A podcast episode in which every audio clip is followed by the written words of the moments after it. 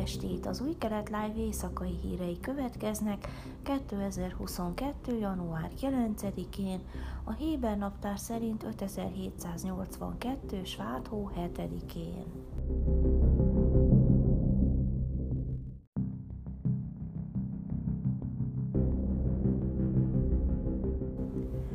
Jair Lapid külügyminiszter szombaton telefonon beszélt Emmanuel Macron francia elnökkel, a világhatalmak és Irán között jelenleg is zajló bécsi nukleáris tárgyalásokról. Hat héttel a két politikus párizsi találkozója után Lapid és Macron hosszú beszélgetést folytatott az izraeli külügyminisztérium szerint. A megbeszélés középpontjában a nukleáris tárgyalások és Izrael azon követelése állt, hogy gyakoroljanak nyomást Iránra. Az iráni tárgyalások legutóbbi fordulója múlt héten folytatódott Bécsben, közvetlenül az újévi pihenő és a novemberi újrakezdés utáni három hetes szünetet követően. Lapid irodája szerint a hívás során a kétoldalú kapcsolatokról is szó esett, Macron pedig megismételte elkötelezettségét Izrael biztonsága mellett, és hangsúlyozta az Izrael és Franciaország közötti meleg kapcsolatok fontosságát. Lapid gratulált Macronnak Franciaország Európai Unió tanács soron következő elnöki tisztségének átvételéhez, és hangsúlyozta Izrael és az EU közötti kapcsolat megerősítésének fontosságát, közölte a külügyminisztérium.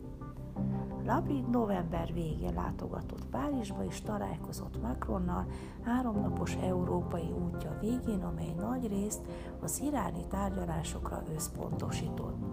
A külügyminiszter akkori találkozójuk során is hangsúlyozta, hogy az iráni szankciókat nem szabad feloldani, és csak egy hiteles katonai fenyegetés állíthatja meg Teherán atomprogramját. Lapid megerősítette, hogy Izrael meggyőződése, Irán csak időt akar nyerni a tárgyalásokkal, hogy tovább haladjon nukleáris programjában, és hogy enyhítsen a rámért gazdasági szankciókon. Ezért a tárgyalások sikertelensége esetén hatékony B-terv kidolgozására lenne szükség.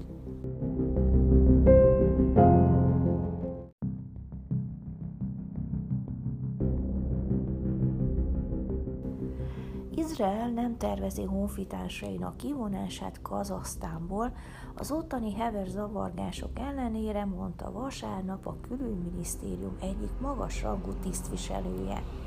Két nappal azután, hogy egy izraeli polgárt lelőttek és megöltek Almatiban, a Kazasztánt felügyelő Geri Koren, a külügyminisztérium Eurázsia és Nyugat-Balkán osztályának helyettes vezetője azt nyilatkozta az eseményekkel kapcsolatban, Jeruzsálem úgy véli, az avargások hamarosan elcsitulnak. Úgy gondoljuk, hogy nem lesz szükség az izraeli állampolgárok evakuálására, mondta Korán a katonai rádiónak nyilatkozva.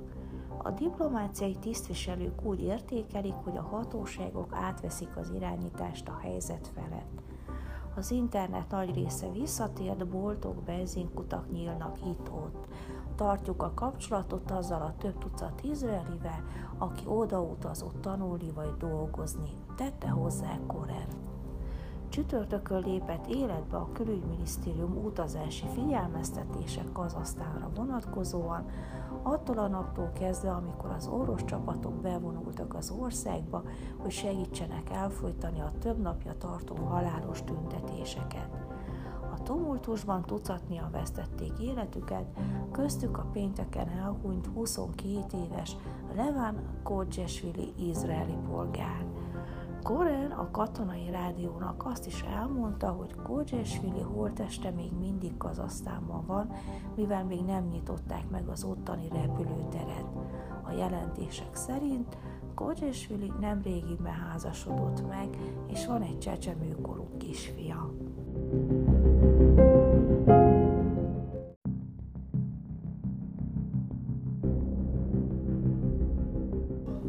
12-es csatorna magazinjának adott interjúban Johannes Hendel, a koalíciós új reménypárt kommunikációs minisztere, hárítva a támadásokat, miszerint az emberek elszakadással vádolják, azt nyilatkozta, hogy Netanyahu volt az, aki az elszakadás mellett szavazott. Továbbá folytatva, amikor azzal vádolnak, hogy te fogod szabadon engedni a terroristákat, akkor azt mondom, Netanyahu volt az, aki elengedte a terroristákat, nem pedig mi. Nekem nincs semmi bajom a Likud közösségével. Szeretem őket, ők az én népem. Azonban ellenzem a bibizmust. Nagyon boldog lennék, ha a Likud része lenne a kormánynak, hiszek az egységkormányban, mint eszményképben. Legutóbb is erre törekedtem, hiszek az emberek és az ország teljességében, tette hozzá.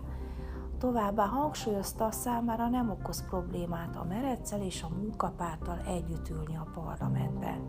Problémám a véleményükkel van, ami néha dümít.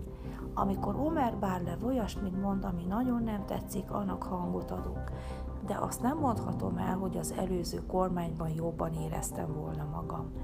Véleményem szerint elképesztő, hogy a baloldali pártok eljönnek a Golán fensíkra és a terület fejlesztése mellett szavaznak, ez egy történelmi méretű esemény.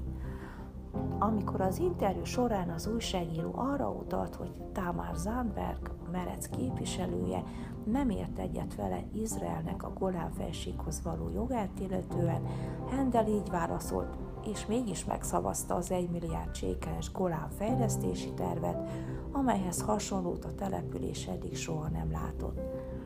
A reformokkal kapcsolatban egyértelművé tette Matan Kahana kezdeményezése, nagyon fontos ebben az összefüggésben.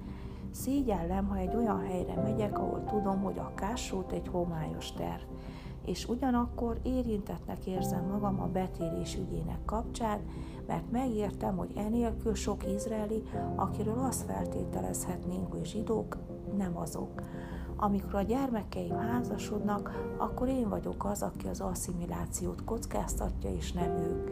Meg kell érteni, hogy a háredi judaizmus monopóliumában rejlő veszély jelenti a fenyegetést Izrael állam zsidó jellegére tette hozzá Hendel.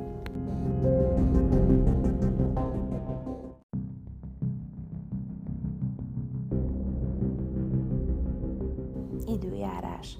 Hétfőn napos idő várható, Jeruzsálemben 13, Hajfán 16, Eiláton 19, míg Ásdodban és Tel Avivban 18 fokra lehet számítani. Ezek voltak az új keret live hírei vasárnap.